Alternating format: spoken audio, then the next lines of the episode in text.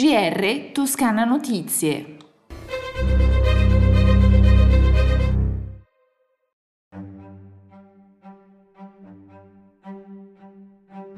Una buona giornata dalla redazione di Toscana Notizie e bentornati all'ascolto del nostro GR. Apriamo il nostro giornale con un'ampia pagina dedicata alla giornata della memoria. L'esperienza del treno della memoria ripartirà il prossimo anno. Ad annunciarlo il ritorno per la tredicesima edizione dell'iniziativa che ha visto la Toscana come prima regione ad organizzarla è il presidente Eugenio Giani in occasione del meeting con le scuole nel giorno della memoria al cinema La Compagnia di Firenze. Alla presenza di due sopravvissute da bambine all'inferno dei campi di sterminio nazisti come Tatiana Bucci e Lidia Maximovic. Ascoltiamo la loro testimonianza. Mi piacerebbe tanto che, che, noi italiani facessimo i, con, i, conti con il nostro passato e, e dire semplicemente quello che ho detto prima, eravamo dalla parte sbagliata, perché c'è poco da fare. Abbiamo contribuito, siamo stati con, cioè, a casa mia, io non me lo ricordo, ma lo diceva la mia mamma, non l'ho sentito da qualche, stra, da qualche persona che non conosco. Sono venuti anche i fascisti ad arrestarci e come da noi in tante altre case. E quindi abbiamo delle colpe, non da farci perdonare, perché certe, queste cose non si possono perdonare, ma forse da capire. Ai giovani vorrei dire, anzi ritengo che sia, molto, che sia il mio dovere ricordare coloro che non sono sopravvissuti.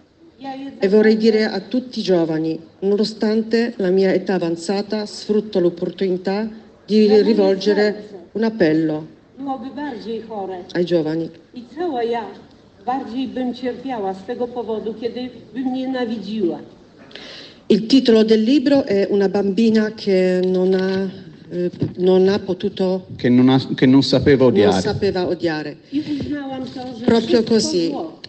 Non volevo odiare perché la mia missione ritengo che sia di trasmettere la memoria, ma non odiando non potrei mai trasmettere il messaggio, raccontare la mia storia a tutti.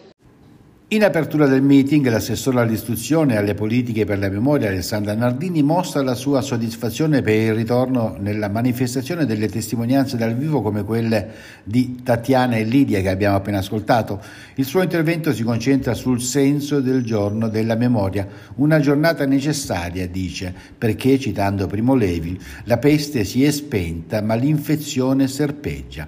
E di fronte ai timori espressi da Liliana Segre sui rischi che tra qualche anno della memoria memoria della Shoah resi solo una riga sui libri di storia, l'assessore Nardini assicura che la Toscana lavorerà incessantemente affinché tra le giovani generazioni la memoria di ciò che è stato sia salvaguardata e promossa.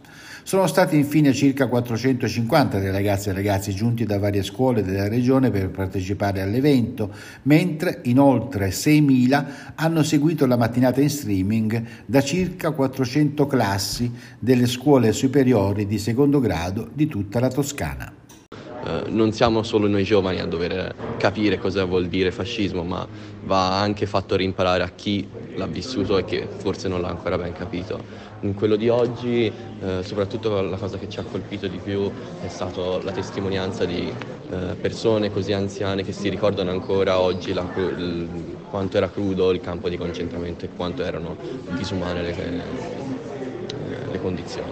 È stato molto, molto, bello ed è sempre bello appunto ricordare no? per, per, non dimenticare, appunto per non rifare gli stessi errori, per poter imparare, poi eh, conoscere le storie, no? perché magari come hanno detto loro, ora ci sono loro a raccontarle, ma un giorno dovremmo essere noi, cioè dovremmo fare nostre queste storie per un giorno eh, raccontarle. Cambiamo argomento. Entro lunedì arriveranno al porto di Marina di Carrara poco meno di 100 migranti, tra i quali una trentina di minorenni. E quanto ha anticipato il presidente della regione toscana Eugenio Giani, abbiamo subito mobilitato, ha precisato la protezione civile regionale perché predisponga per una loro prima accoglienza presso Carrara Fiere, che è perfettamente in grado di ospitarli per alcune ore, in attesa che siano espletate le procedure che consentiranno di indirizzarli poi verso le altre destinazioni previste dal Ministero. E ci siamo adoperati per rispondere, continua il presidente Gianni, al meglio alla richiesta di collaborazione che ci è giunta dalla prefettura di Massa Carrara, con la quale, conclude Gianni, siamo in costante contatto e con cui ci muoviamo in pieno accordo. Il presidente ha infine sottolineato come la regione toscana sia considerata a livello nazionale un esempio di efficienza e di accoglienza dei migranti. Si è insediato il comitato scientifico dell'organismo toscano per il governo clinico ed è stato nominato coordinatore Stefano Grifoni, direttore del pronto soccorso dell'azienda ospedaliera universitaria di Careggi. L'organismo consultivo e tecnico-scientifico della Giunta regionale è stato istituito con una legge del 2005 e tra le sue principali funzioni c'è la consulenza in materia di organizzazione e programmazione sanitaria, anche in relazione agli aspetti clinico-assistenziali di insediamento.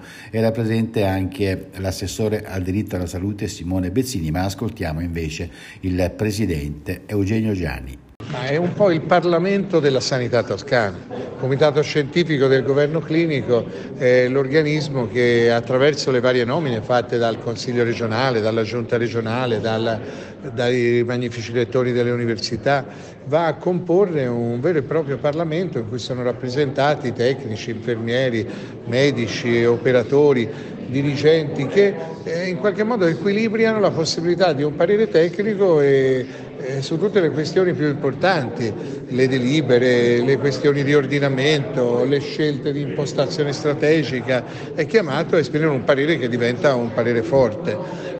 I dati ora relativi al coronavirus in Toscana, nessun decesso nelle ultime 24 ore e 278 nuovi casi.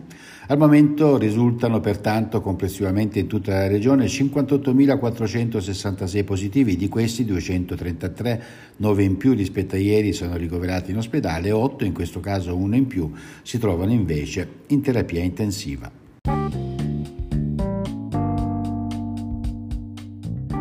Assegnate le prime risorse alle attività economiche che hanno firmato i patti di comunità, vale a dire a quelle aziende che nell'ambito del bando Custodi della Montagna hanno firmato con i comuni i patti per la cura dei boschi e la cura della biodiversità. Si tratta di 225 mila euro che saranno distribuiti alle 17 domande ammesse a finanziamento, 19 in tutto quelle pervenute, una è stata ammessa con riserva, mentre un'altra è stata esclusa per mancanza di requisiti.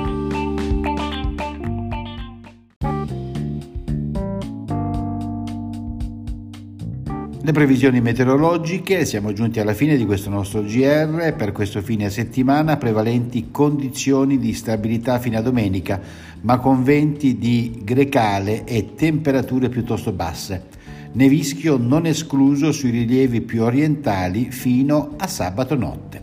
Si conclude, come detto, il nostro GR. Un buon ascolto dalla redazione di Toscana Notizie e un buon fine settimana da Osvaldo Sabato. Risentirci.